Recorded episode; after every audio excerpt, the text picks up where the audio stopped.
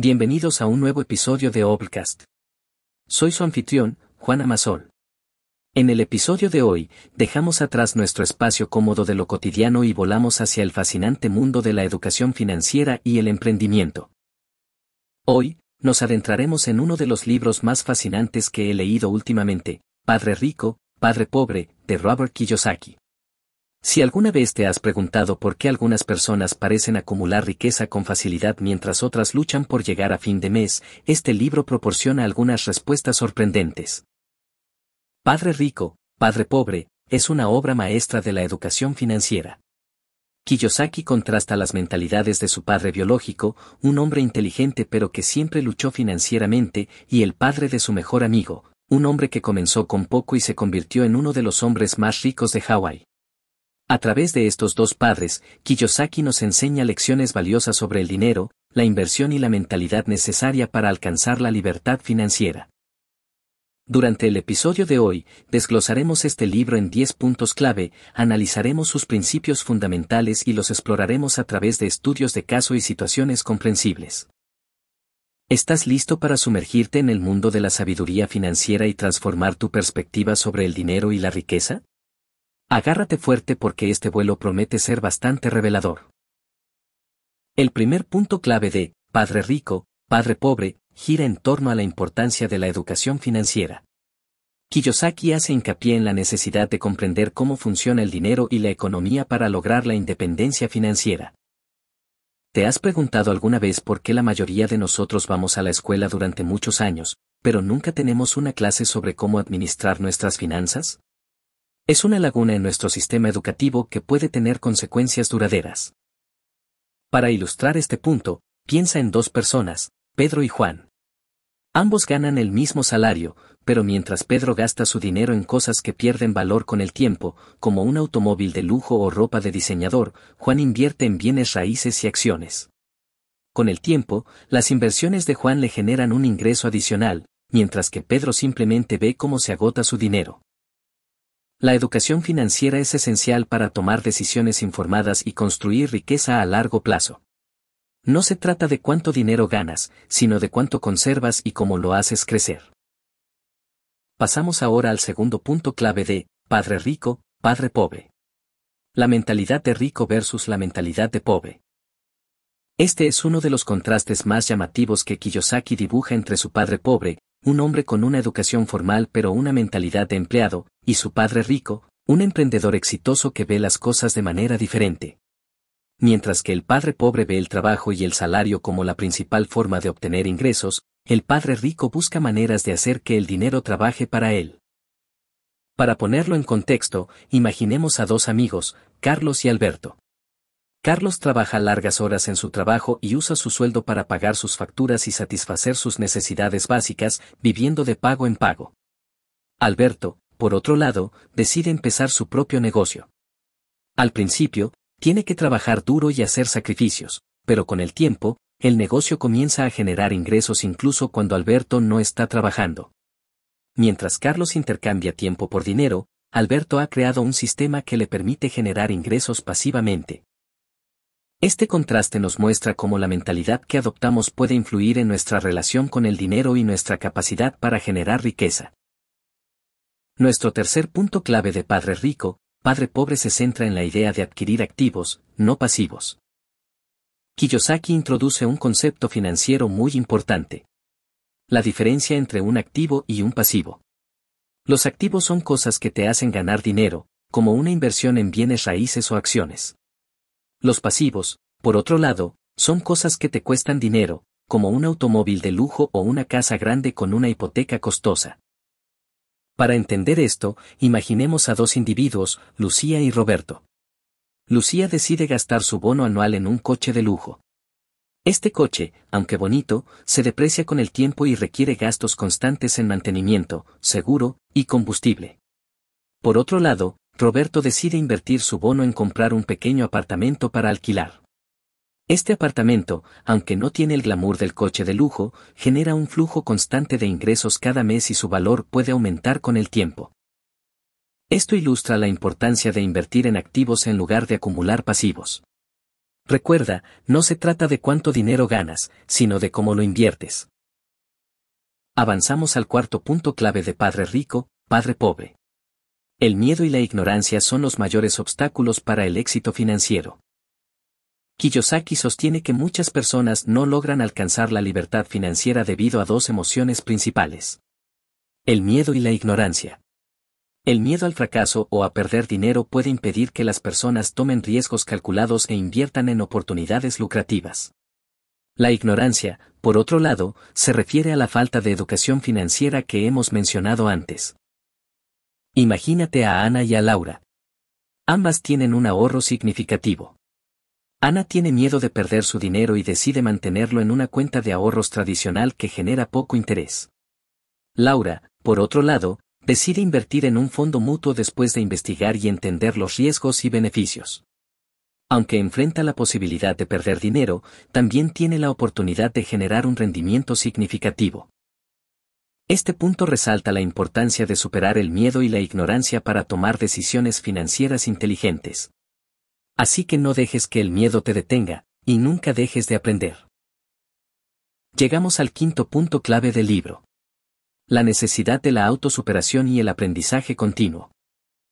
Kiyosaki enfatiza que, para tener éxito en cualquier área de la vida, incluyendo las finanzas, debemos comprometernos con el aprendizaje continuo y la mejora personal. No solo se trata de adquirir conocimientos técnicos sobre inversiones o finanzas, sino también habilidades de liderazgo, gestión y negociación. Veamos el caso de dos empresarios, Fernando y Luis.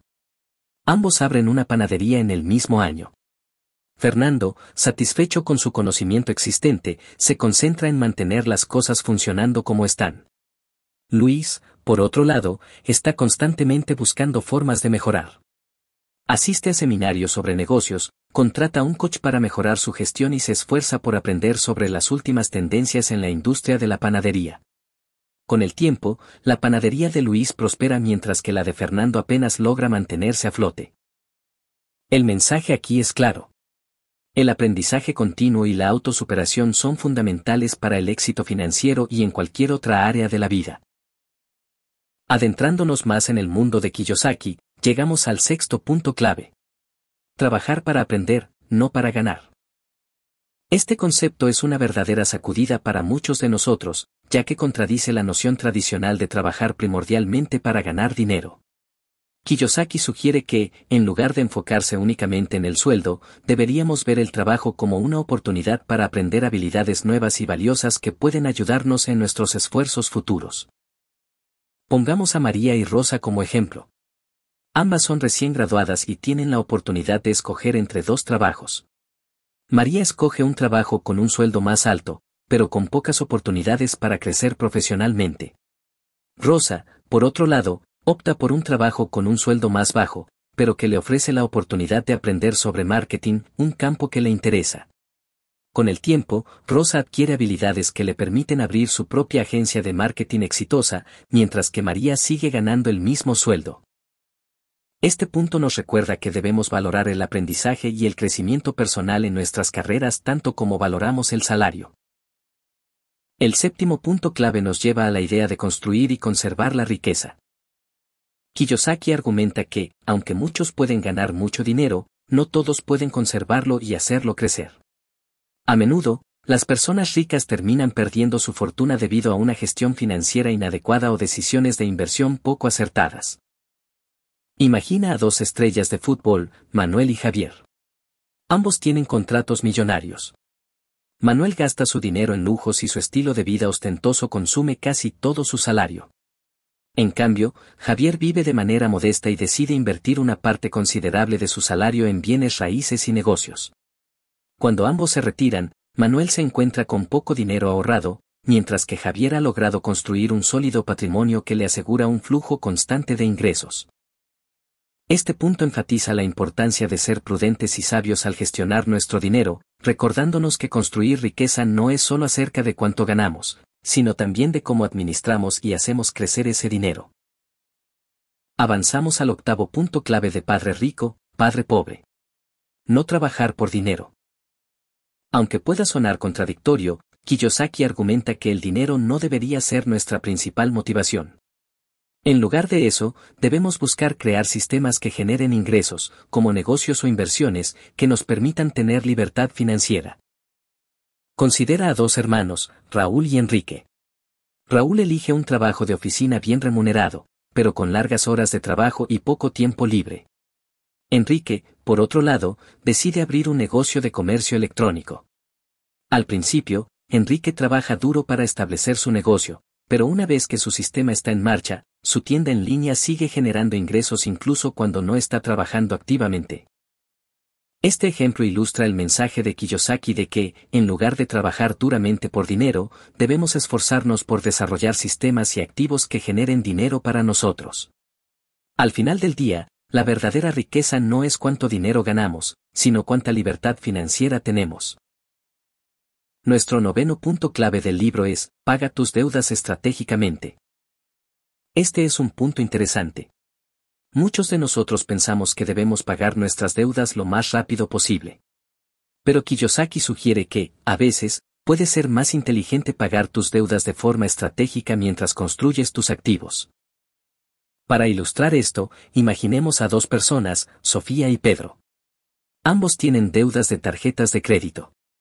Sofía decide destinar todo su ingreso extra a pagar su deuda, sacrificando su capacidad de ahorrar o invertir. Pedro, por otro lado, sigue pagando sus cuotas mensuales, pero también invierte una parte de su ingreso en un negocio que con el tiempo genera suficiente dinero para cubrir sus pagos de deuda y aún así dejar un ingreso extra. Esta estrategia no es para todos, ya que conlleva riesgos. Pero Kiyosaki nos anima a pensar en nuestras deudas de forma más estratégica, en lugar de simplemente intentar deshacernos de ellas lo más rápido posible. Finalmente, llegamos al décimo y último punto clave de Padre Rico, Padre Pobre. El poder de la donación. Kiyosaki nos recuerda que, aunque es importante acumular riqueza y lograr libertad financiera, también es importante dar.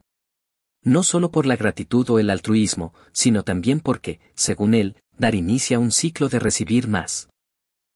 Para entender esto, tomemos el ejemplo de dos millonarios, Carlos y Miguel. Carlos es conocido por su avaricia y rara vez dona a causas benéficas. Miguel, por otro lado, es un filántropo generoso que a menudo dona a diferentes organizaciones y causas que le importan. A lo largo de los años, Miguel recibe reconocimiento, oportunidades de negocio y conexiones gracias a su generosidad, lo que en última instancia le ayuda a incrementar su riqueza. Este punto nos enseña que, en nuestra búsqueda de la riqueza, nunca debemos olvidar el poder y la importancia de dar a los demás. En conclusión, Padre Rico, Padre Pobre de Robert Kiyosaki nos ofrece una perspectiva intrigante y revolucionaria sobre la riqueza y las finanzas personales. El contraste entre las filosofías de su padre biológico y su padre rico nos muestra que la libertad financiera no es simplemente un sueño lejano, sino una meta alcanzable a través de la educación financiera, la inversión inteligente y la adopción de una mentalidad de abundancia. Los principios compartidos por Kiyosaki, desde entender la diferencia entre activos y pasivos hasta el valor del aprendizaje continuo y la generosidad, son lecciones vitales para cualquiera que aspire a tener control sobre sus finanzas y alcanzar la libertad financiera. No obstante, como siempre, queremos recordarte que este episodio solo toca la superficie de la riqueza de sabiduría y conocimiento que Kiyosaki comparte en Padre Rico, Padre Pobre. Mientras que hemos resumido los puntos clave, la profundidad y el valor del libro completo no pueden ser sustituidos. Por lo tanto, te recomendamos encarecidamente que explores este fascinante libro por ti mismo. En la descripción encontrarás un enlace para conseguirlo. Recuerda, el conocimiento más valioso viene de los libros enteros, no solo de los resúmenes. Esta lectura es esencial para todo aquel que aspire a tomar el control de su destino financiero. Nos vemos en el próximo episodio.